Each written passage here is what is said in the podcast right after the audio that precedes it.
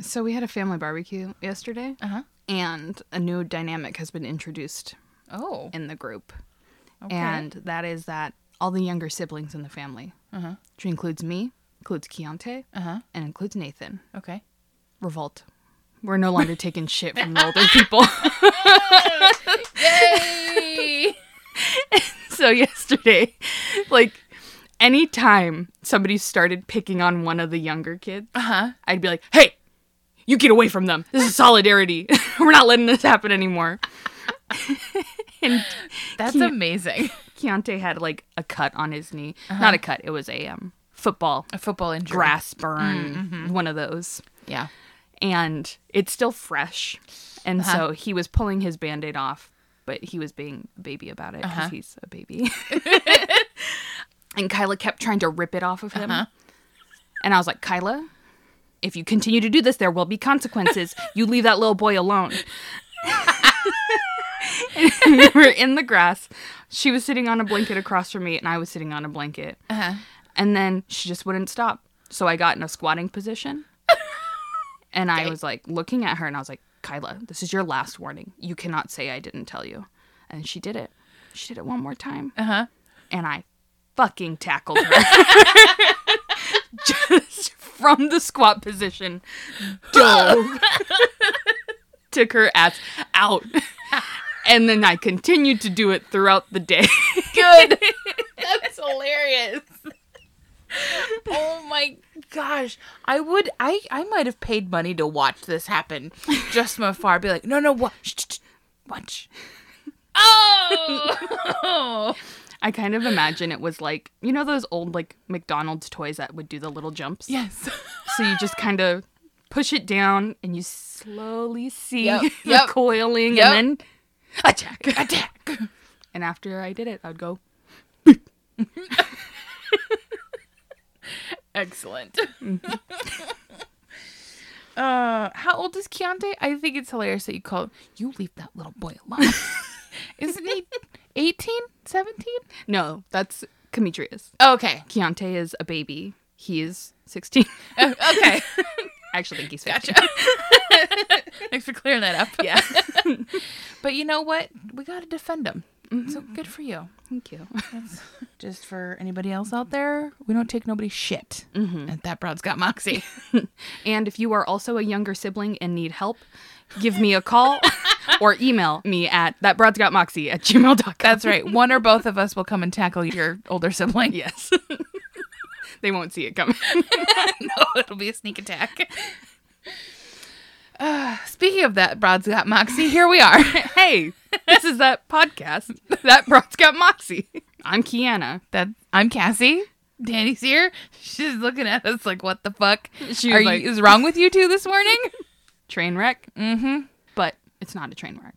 Back on course. Here we are today. here we are. We have some great tales for you to tell today. Mm-hmm. To tell to you today. Mm-hmm. Oofda, oofda, Oofty goofty. oofty goofty. v Bertha. okay, so who's going first? Me? I believe it's you. Okay. This is our last episode before the Halloween Look. festivities begin. I want to be perfectly clear. It's spooky season in my heart and in my soul. So I was like, nah, nah, I'm just going to I'm just going to jump right in. well, mine's not because- Halloween. Mine's not s- mine's mine's not Halloweeny, but it you will get Okay. We're talking about Lizzie Borden. Oh, oh, that axe murder. Oh, that axe murder. very excited. Yes. Okay. Lizzie Borden took an axe and gave her mother 40 whacks. When she saw what she had done, she gave her father 41. Neither of those numbers are particularly accurate, and I'm going to get there in just a second. Mm-hmm. Yeah. okay. So Lizzie Andrew Borden was born in Fall River, Massachusetts. Can I? What? Did you say her middle name is Andrew? Yeah, she's her middle name is her dad's name. Oh, I know. Interesting, yeah? yeah. Yeah. you know what's funny? This person and then another person, the one that I didn't do today, also has a very interesting name. Okay. Yeah, so Lizzie Andrew Borden, you heard that right, was born in Fall River, Massachusetts on July 19th, 1860, which makes her cancer. Her mother, Sarah, died when Lizzie was only three years old. Her father, Andrew, was a successful businessman who manufactured and sold furniture and caskets. and what's hilarious is when we were at the coast the other day, we saw a sign that said something like furniture and undertaking. And I was like, huh? I guess. I guess You it is both have big trucks? ab- and it is building. Like Yeah. you need to build a sturdy thing. I, yeah, I mean, it was surprising though. 'Cause Furniture for the dead. furniture for the dead. I like it. I like it. He also sold textiles and eventually became a bank president because he's fucking loaded. But despite living in an affluent area and a humongous house, Andrew was too cheap to install indoor plumbing. Fun fact. Yuck. Yeah. Big yuck. if you got the option, take it. Just just put that flushing toilet in. For the love of Pete. However, at his death, his estate was valued at three hundred thousand dollars, which in today money is nine million. Just a little bit. Just, a little bit of money. Just a little. a little nine million. Lizzie and her older sister Emma had a fairly religious upbringing, and as a young woman, Lizzie was very involved in church activities. She taught Sunday school to the children of recent immigrants. She was part of the Women's Christian Temperance Union. Boo. God. Fucking fun suckers. Am I right? Friends with Carrie A Nation. yes, exactly. and she was also part of the Ladies Fruit and Flower Mission. Couldn't find out what that is, but I was like, I could also join that group. That sounds delightful. It sounds lovely, right? Like we're making fruit baskets and bouquets. Sign me up. that sounds lovely. Mm-hmm. It's the only lovely thing in her life, I think. oh no. Oh, so when Lizzie was six years old, her father married a woman named Abby Gray. The sisters despised their stepmother, believing that she had married their father for his money. And reportedly, the girls would only refer to Abby as Mrs. Borden. Ooh, that's salty. Oh, Yeah, that's real salty. They're just little kids. I was doing the math. Abby and her father were only a couple of years apart in age. Mm-hmm. So I was like, they were probably just two people about the same age who are getting in a relationship. Yeah. And six year old Lizzie and I think 10 year old Emma were like, mm, Mrs. Borden for their entire lives. Oh my gosh. Yeah. Never let it go. No, they sure didn't. So, as Lizzie became an adult, tensions began to grow, especially in regards to money. After Abby's sister, so their stepmother's sister, received a house as a gift, Okay. cash, you know, Lizzie and Emma demanded and received a rental property, which they purchased from their father for $1. Okay. Taxes or, s- Yeah. you know, that bullshit. Yeah. But a few weeks before the murders, they sold the property back to their father for $5,000. Huh. Weird. I don't know what's not going on there, but it seems hinky. Here's a scenario. Okay. They didn't want to take care of it anymore, Yeah. and they still wanted money. so they were like, "Dad, we got a bargain for you. Yep. Mm-hmm. You know this land you sold us for a dollar, five thousand. And $5,000 in today money is 144,000. Whoa. So, I mean, they're turning a profit on that bad boy. Yeah, For I would- sure. Definitely. Okay. So, for several days before the murders, this was another weird thing. The entire household had been violently ill, which is very suspect. While it was probably food poisoning from lamb that had not been handled properly because they don't have indoor plumbing. Or so, refrigeration. or prob- refrigeration of any substantial kind. Mm-hmm. So bad mutton, that's not good for anybody. Abby feared that someone had snuck into the house and Mm-hmm. tried to poison everybody and kill them because, well, Andrew was not a beloved man. Okay. so. So d- it's just weird. it's not out of the question It's- that somebody yeah. wished harm on them. Yes. Exactly. All right. Now we get to the good stuff, and by good, I mean really bad. So the morning of August 4th, 1892, started like most mornings in the Borden house. Lizzie's uncle, John Morse, who is her mom's brother, Okay. had come over the night before and spent the night, and everyone met in the dining room for breakfast that morning. Uncle John leaves, and then shortly after that, her father left the house to go for a walk. It was around 9 a.m. After washing the dishes and cleaning up the breakfast mess, Bridget, who was the family's 25 year old Irish maid, did you just make a body noise? I made a body noise. 'Cause I just, I was like, I heard a. My body's been making a lot of noises lately, and that's saying something because I make a lot of body noises all the time. all the time. so I apologize. That's okay. I just heard it and then I looked at Danny and she was trying to stifle a laugh and then I looked up at you and I was like that that came from within her. Yeah. Does, do other people get? Yeah, all the time. okay. I feel like it comes from the weirdest places in me that I'm just like, That was in my knee. How did it get here? yeah. Yeah. No, I get it. It's okay. All right. Where was I? Okay. So, Bridget, the family's 25 year old Irish maid, had worked with the family for a couple years at this point. She cleans up breakfast, and then Abby told her to go wash the windows.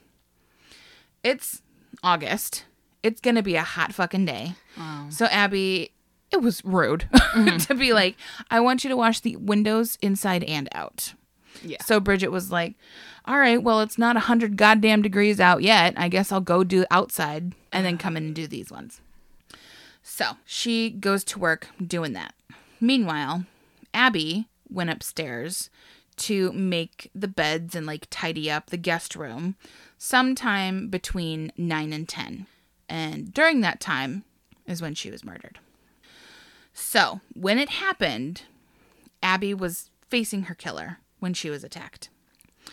The first blow from the hatchet hit the right side of her head, causing her to spin around and fall face down on the floor.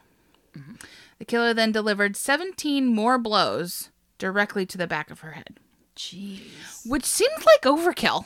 Yeah. Like one probably did the fucking job. There's a lot there's a lot of emotion going into the rest of those 17.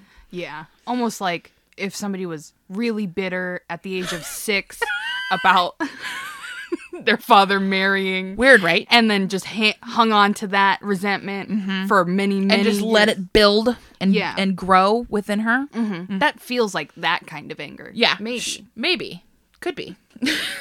so that happened somewhere again between nine and 10 When Lizzie's father returned to the house after going to the bank and you know checking up on his business because he's a CEO of the bank basically, he doesn't have to go there He's not because that's what working the- CEOs do. He's not a teller.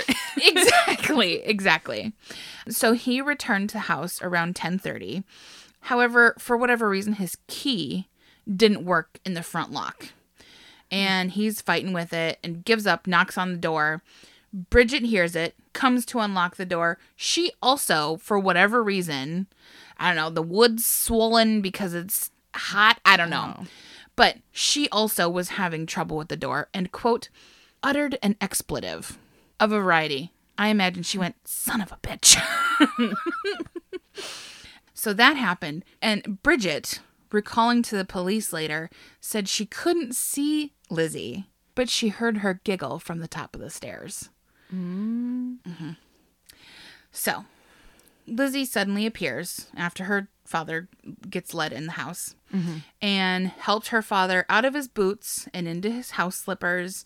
And then he laid down on the sofa in the sitting room. Because the whole fucking household was pretty violently ill. yeah. Bridget was like, I feel like garbage. Yeah. So she goes upstairs via the back stairs Mm-hmm. to her attic room. Yeah. Okay. Because cause she's a servant there. she's a certain yes, so she can't use use the people stairs. No, exactly. She has to use the servant stairs. exactly. so she goes upstairs and lays down. After nearly half an hour, Bridget hears Lizzie scream from downstairs, Maggie, come quick. Father's dead. Someone came in and killed him. There they find Andrew uh, slumped on a couch in the sitting room, struck 11 times in the face and head. Jeez. Yeah. Mm-mm. hmm Fun fact one of his eyeballs had been split cleanly in two. Well, that's gross. Thank you. Super gross. I told Danny that the other day, and I was like, you know, like a grape. And then I was like, no, not like a grape at all. It's like a deflated grape. Stop. Sorry. Stop comparing it to food.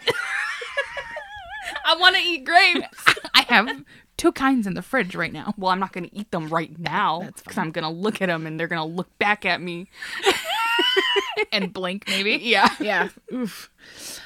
So this had literally just happened because her father was still actively bleeding out when Bridget entered the room. Okay. So literally, like it happened. Oh my gosh! He's somebody came in and did this. Yeah. While he's it's still oof Yeah. oofta. So chaos ensues, right? Lizzie sends Bridget not across the street to the doctor, but diagonally across the street up a couple houses to a different doctor. Not sure why. There's a ruckus. The neighbor comes over. The police are called by a man who sees this all happening, runs down to the the drugstore at the corner of the street to call the police. The police come. A doctor is summoned. He finally gets there. Not that he's going to do a whole lot because we're kind of past the point Yeah. where he's going to be helpful. The next door neighbor, who had seen all this chaos, comes over. Her name is Mrs. Churchill Hmm. because apparently she doesn't have a first name. Women don't need first names. Yeah, exactly. so she comes over to see what the commotion's all about. Lizzie Lizzie then asks Mrs. Churchill and another neighbor who unnamed who moseyed over to see what's going on. Probably another woman. Yep. It was another woman Okay. to go upstairs to try and find Mrs. Borden. Hmm. So the two women had made it halfway up the stairs, just enough so they could see over the landing and into the guest room and see Abby there splayed out on the floor. Oh no. That's That's so It's, first of all, that is terrible. Yeah. And second of all, how very convenient that Lizzie's like, oh, I don't know where my stepmother is.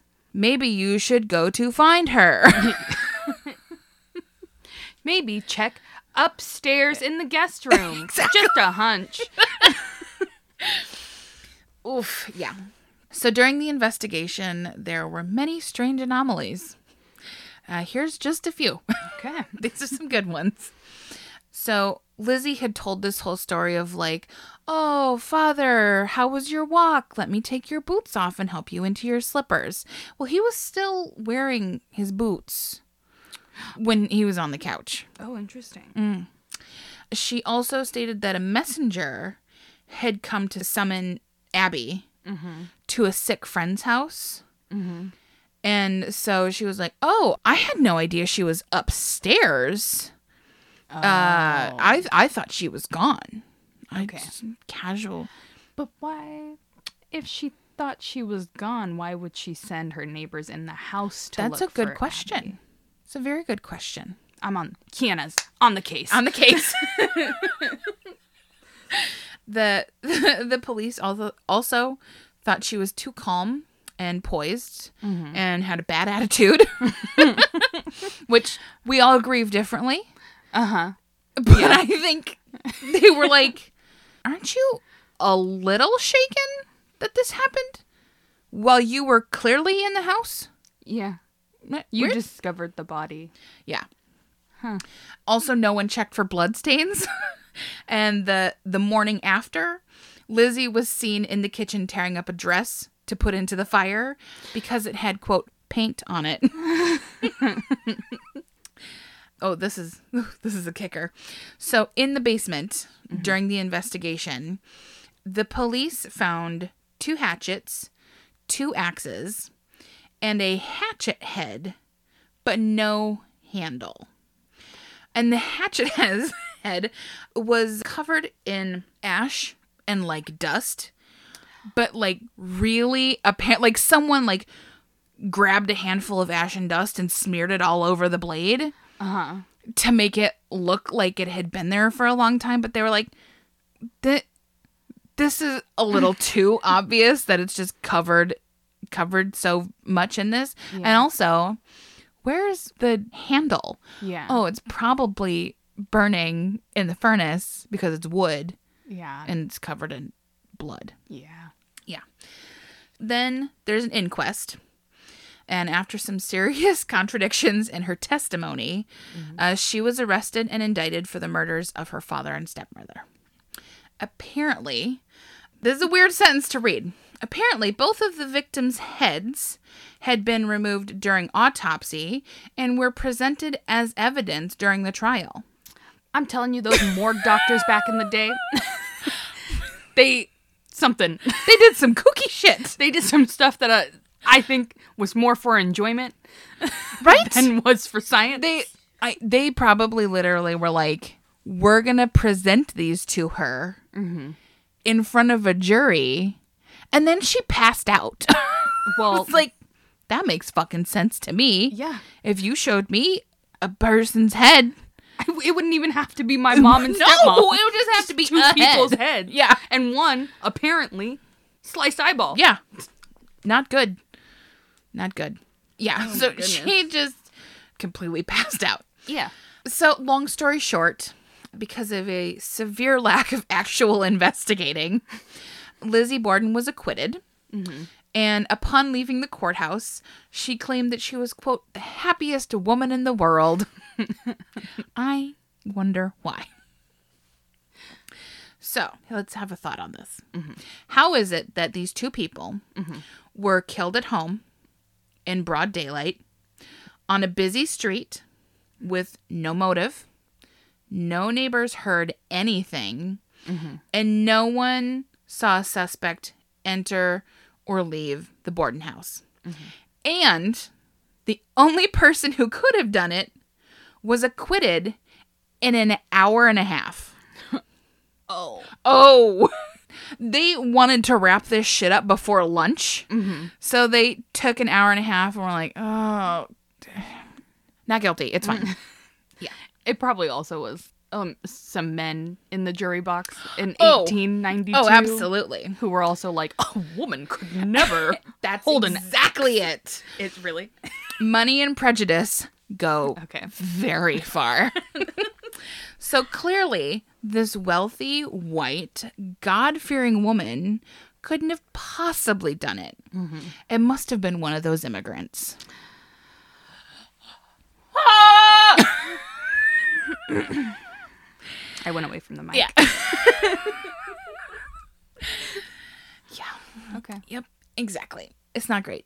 Yeah. So there was speculation after the murders that maybe Bridget had killed the Bordens, or that Bridget and Lizzie had been caught having a, uh, a sexy time encounter.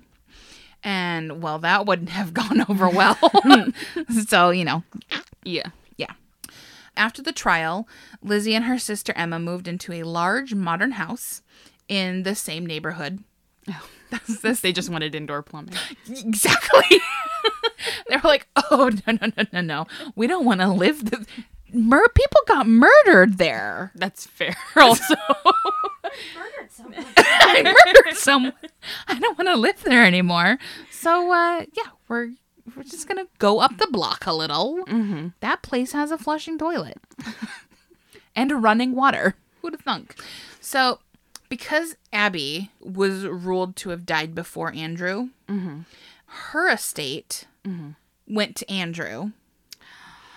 Yeah, and then sneaky. at his death everything passed to his daughters as part of his estate, which is real shitty. yeah. Jeez. So, even though a large settlement was paid out to Abby's family, the sisters inherited a very comfortable amount of money. Yeah.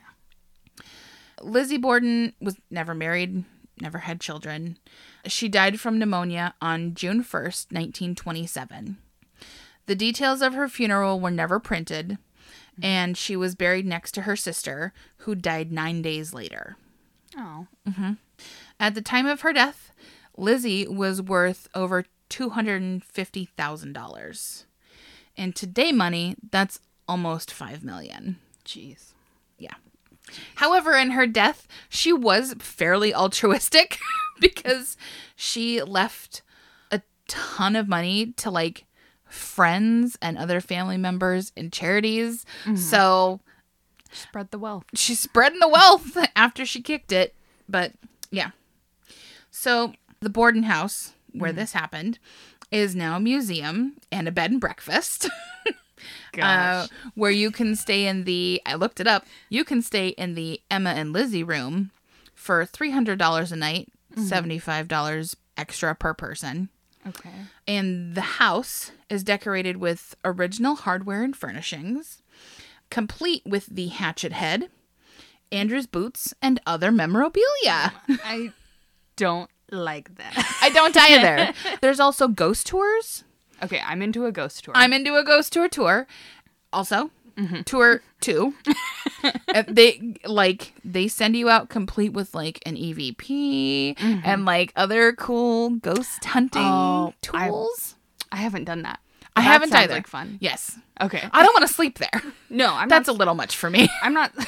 not sleeping there at all. but I definitely want to go on a ghost tour. Mm-hmm. So, Lizzie Borden has been the subject of many books, podcasts, TV shows, movies, and musicals. Oh. Notably, a movie called Lizzie Mm-hmm. that Danny and I have watched stars Chloe Sevigny as Lizzie Mm-hmm. and broody, broody Kristen Stewart as Bridget. And their lesbian tryst is what leads to the murders. You know, I've heard of that movie Oof, it's good. when it was in production, and I was like, "Oh, I'm gonna watch it," Oh, girl. and then I forgot about it until just this moment. Until just this moment? yes, Girl, add it to your list. It's, and it's Halloween's coming it up. is. It is. It's very good. oh, that sounds fun. Yeah. that sounds good.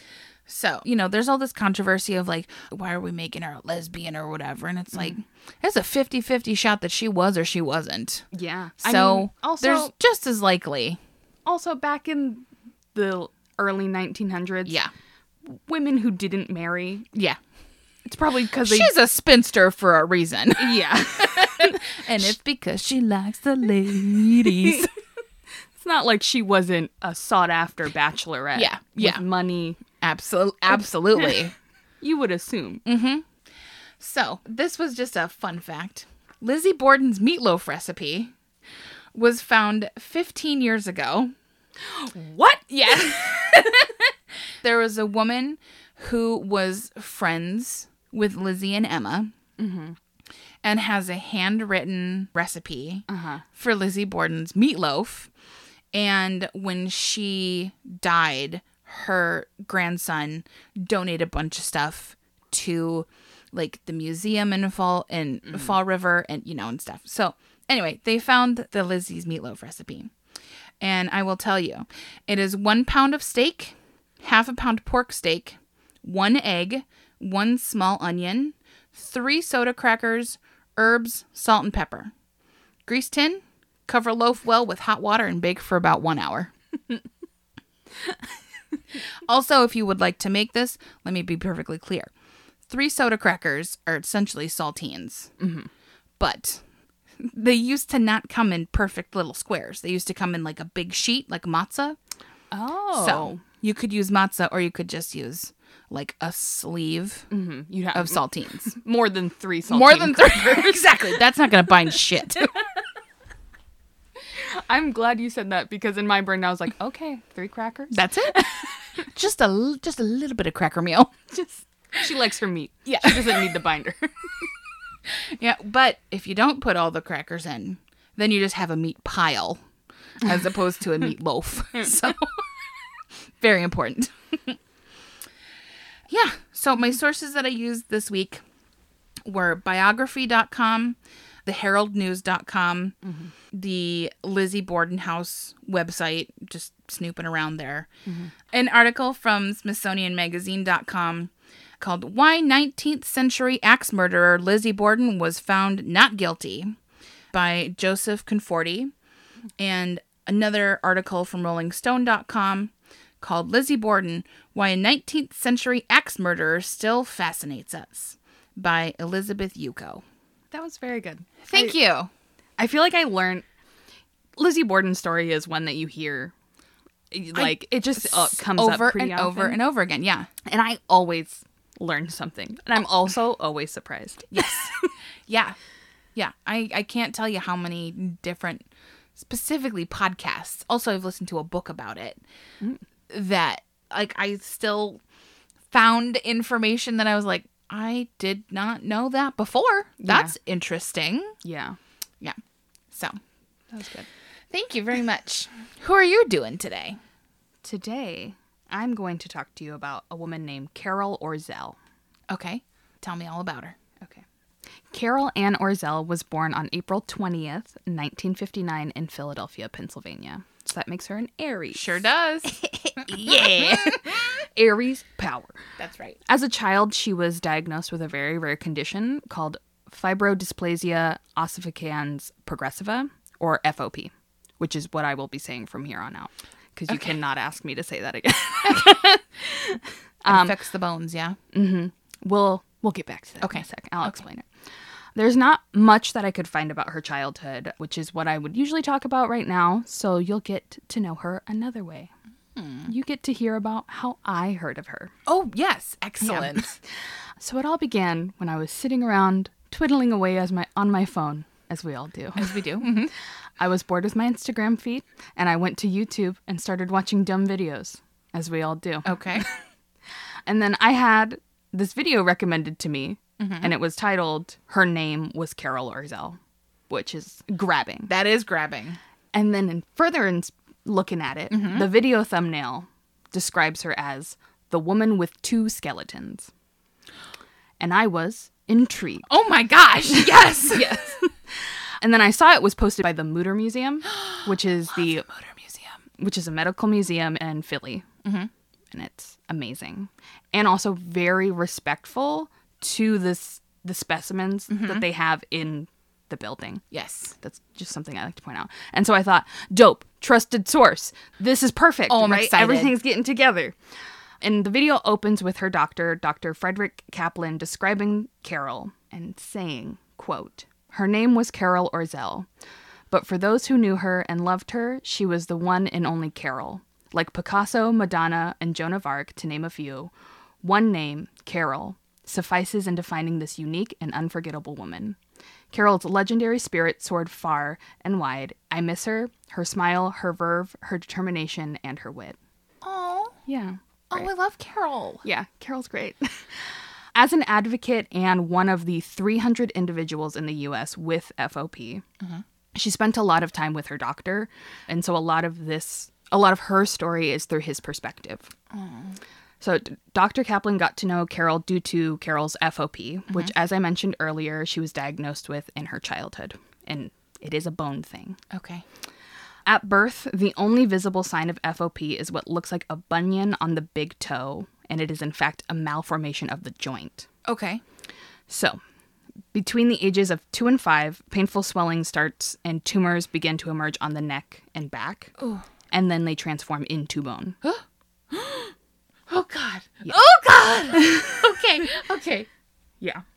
And this progresses throughout a person's lifetime. Yeah. So they just, what's happening is the condition causes bone to start forming where bone is not supposed to be. Yeah. Because something in the DNA sends a message to the cell Uh-huh. that previously was like, I'm a muscle cell, I'm soft tissue. And then all of a sudden, that cell now just speaks bone. Oh God. So where soft tissue once was, Uh-huh. bone is. Okay. And so over time, you get almost a second skeleton. Oh Uh-huh. my God. Which is why she is described as the woman with two skeletons. I'm shook. yeah, right? Okay. It's super rare. When I it, d- was described as rare, and I was like, okay, rare still affects quite a few people. Sure. I think like the actual I could have this number wrong, but the like medical description of rare is uh, under 100,000 people need to have it. Uh-huh. And there's 300 people in the US, 900 worldwide. Wow. So very That's like one percent of the rare. Yeah. Less than 1% of the rare. Yeah. Oh, holy shit. Yeah. Okay. And it's not typically passed down. Okay. It's something that happens during when the fetus is becoming a person. Uh-huh. There's just something that spontaneously gets switched and that's that's all they know about it. Uh-huh. Wow. Yeah. Wow. Okay. As the disease progresses, it it affects the upper limbs and then the lower limbs in adolescence, and eventually in adulthood, it affects the jaw, elbows, knees, and wrists. And it makes movement extremely limited over time because you're just literally being locked in place. In 1982, at the age of 23, Carol's FOP progressed to the point where she just needed some assistance. So she moved to the Ingalls House in Philadelphia, which is a specialty long term care community for people with physical disabilities. And she continued to live there all of her life. Oh, wow. Yeah. In 1985, when she was about 26, Carol met Dr. Frederick Kaplan for the first time, whose first impressions of her were, quote, she was unforgettable, witting, charming, and in charge. Her spirit and joy were overwhelming. Oh, wow. Yeah. Everyone who described Carol in my research said that not only was she just like an engaging, fun gal, she was also the most fashionable person in the room. Mm-hmm. Ah. Which I can say, yes, she is very stylish because I saw her pictures. Amazing. My favorite look, she had like red high waisted pants, Uh-huh. a purple long sleeve off the shoulder crop top that had Ooh. little black polka dots on it, and then like a long purpley pink ascot. Oh My God. Amazing. Gorge. Yes, gorge. She also always had a full face of makeup on, which she applied using tools that she built herself to accommodate her needs. so with her like wrist was locked in place and there was a video of her putting on her makeup. It's essentially just a really long stick. With the makeup brush or pencil or whatever at the end of it, and then she was just all doing it herself from like down by her belly button. Oh, my God. She was also an avid costume jewelry collector. Which a girl, love her. yeah, girl after your own I heart. don't know how much Oh. I love costume I- jewelry. I'm looking at a bunch right now. Literally. so her collection was more than hundred pieces, including tiaras, earrings, and brooches. yes. Ugh, love a good brooch. Um, a person from the Ingalls house said that Carol lived her life fast and furious. She would often go around the city, visiting the art museums, shopping for clothes, drinking wine with friends, and spending the night out on the town. Amazing. In 1988, after three years of treating Carol, her doctor met up with some other doctors and were like, hey, let's combine our brain strength and really get to the bottom of this FOP business. Yes. Let's. Bada bing, bada boom. Long story short, Dr. Frederick Kaplan and Dr. Eileen Shore established the Shore Kaplan Laboratory at the University of Pennsylvania. Oh. Yeah. And they are the co directors of the only center in the world devoted to the study of FOP. Wow.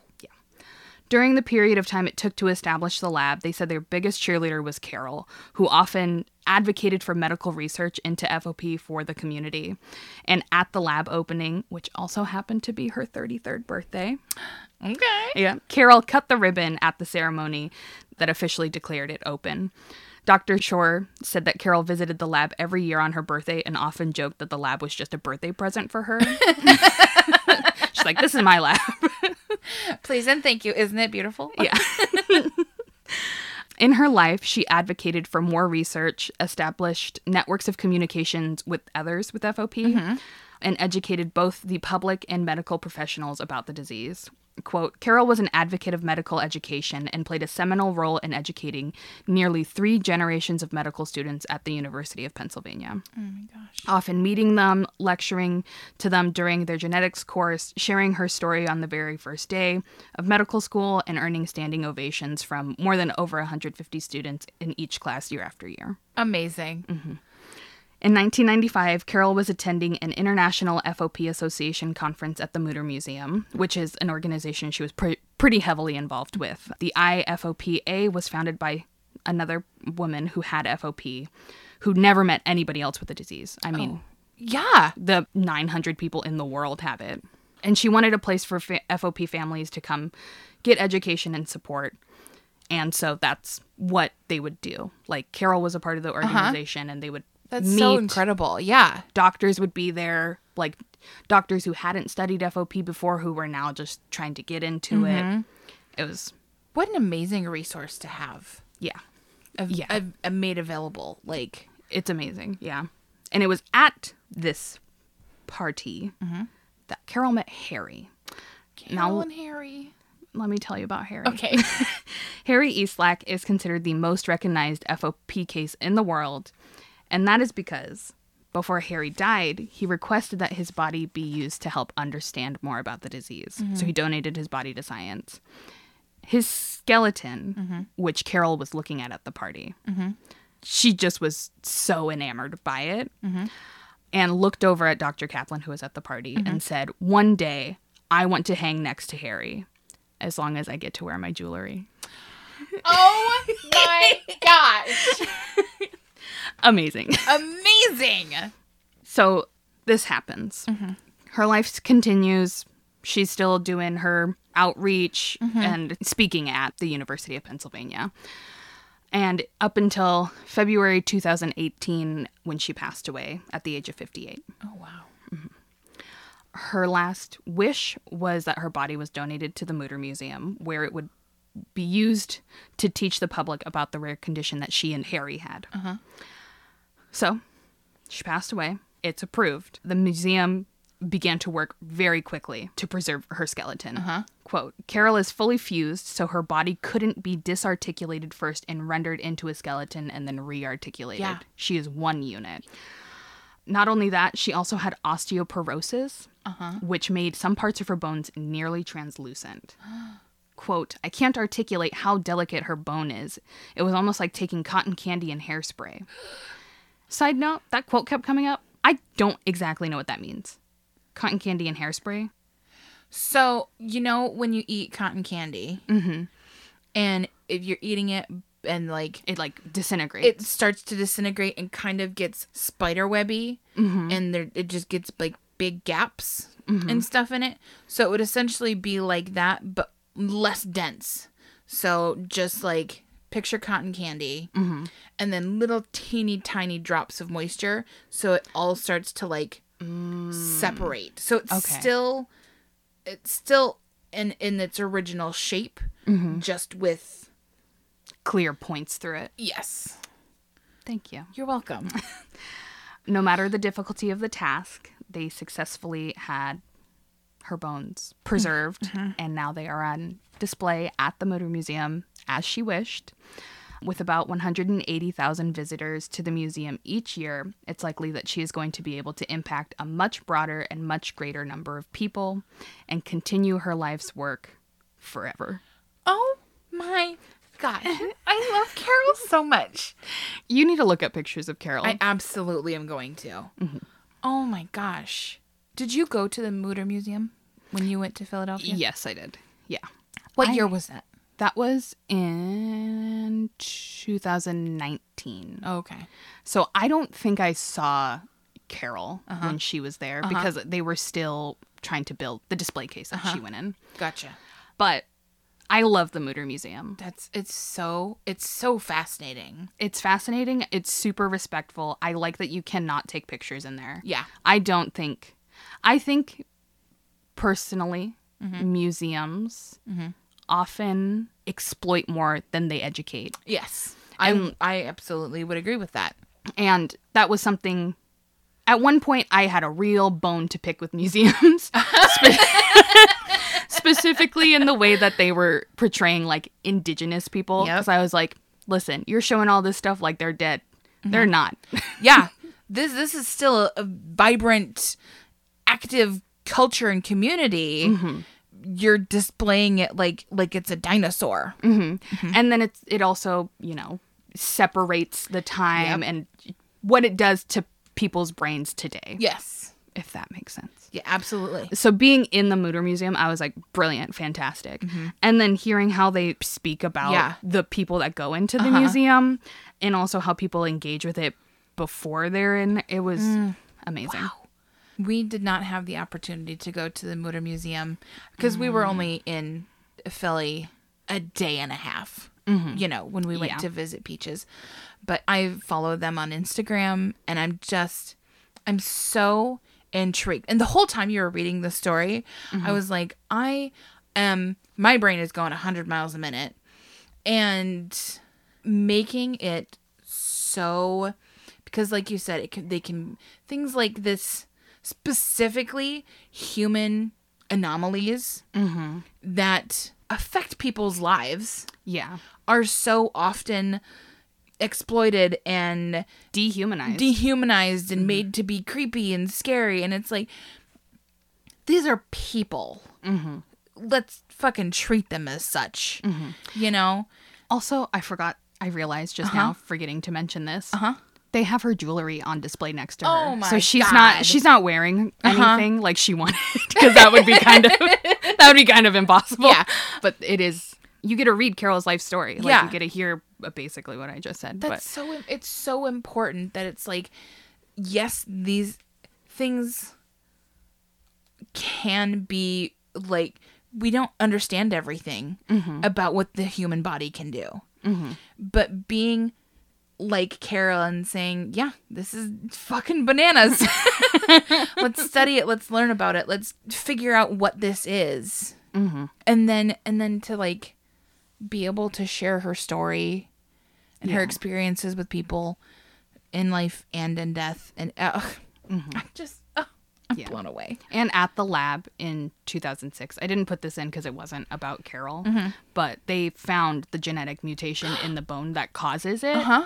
so if we think about like Katie Carrico Yep. and the mRNA, Yeah. mRNA, that moment when she found the sequence The and now it's sequence. just all like, Uh-huh. okay, now what do we do? That's where they are at. And that's the hardest part. Do you know how much fucking DNA is in somebody's everything? Yeah. so to be able to find that needle in a haystack is unbelievable. Yeah. And it was in the nine, like two, early 2000s. So like technology isn't where it was today. Uh-huh. Absolutely. so they were doing, they were literally like an assistant was sitting there counting DNA. Oh my gosh. sequencing. Ah, science. I fucking love science. Believe in science. Holy shit. I need to know what your sources were. Oh, yes, of course. thank How could you. I forget? There was a National Geographic article called What Happens When Tissue Turns to Bone, Carol Orzel. There was also two videos that I watched th- that were done by the Mutter Museum. One was called The Disease That Grows Extra Bones in parentheses Carol Orzel's birthday video. And then her name was Carol Orzel, the video I mentioned earlier. I also looked at an article called Philly Woman with Rare Bone Disease Donates Skeleton to Mutter Museum by Dana Bate. Excellent. Thank you so much. That was such a great story. Thank you. I really, I really wanted to tell it because I just thought the I, the way that people talked about Carol, it was just so nice. Like she was just so nice. That's how I'm not going to speak for everybody, but like to have such kind words said about you when you're gone is such is just so lovely. What a thing to aspire to. Like she just touched so many lives. Yeah. That's just amazing. I love her. Well, everyone, thank you so much for listening. Um, If you liked what you heard, go ahead and follow us on our socials on Facebook and Instagram. We are at that Broad's Got Moxie, and on Twitter we are at Broad's Got Moxie. And wherever you're listening, go ahead and please rate, review, and subscribe. We would love comments, five stars, anything. please. We would very much appreciate that. And also, like Kiana mentioned at the beginning, if you have comments, suggestions, you just want to reach out and say hey, uh, you can email us at thatbroadsgotmoxie at gmail.com. That's it. It's a wrap, y'all. Bye. Music by Sage Krenning. Cover art by Vinny Navarrete. Produced and edited by Danielle Barsanti. Side effects of listening to this podcast may include excessive moxie, zero tolerance for the patriarchy, sass mouth, excessive sweating, tipsy tittering, desire to stick it to the metaphorical man, fear of cats, empowering women, clammy hands and feet, the inability to do math, lack of patience for the bullshit, thirst for knowledge, questioning the system, cravings for bougie chicken, vodka, and justice, and in some cases can cause death on hills.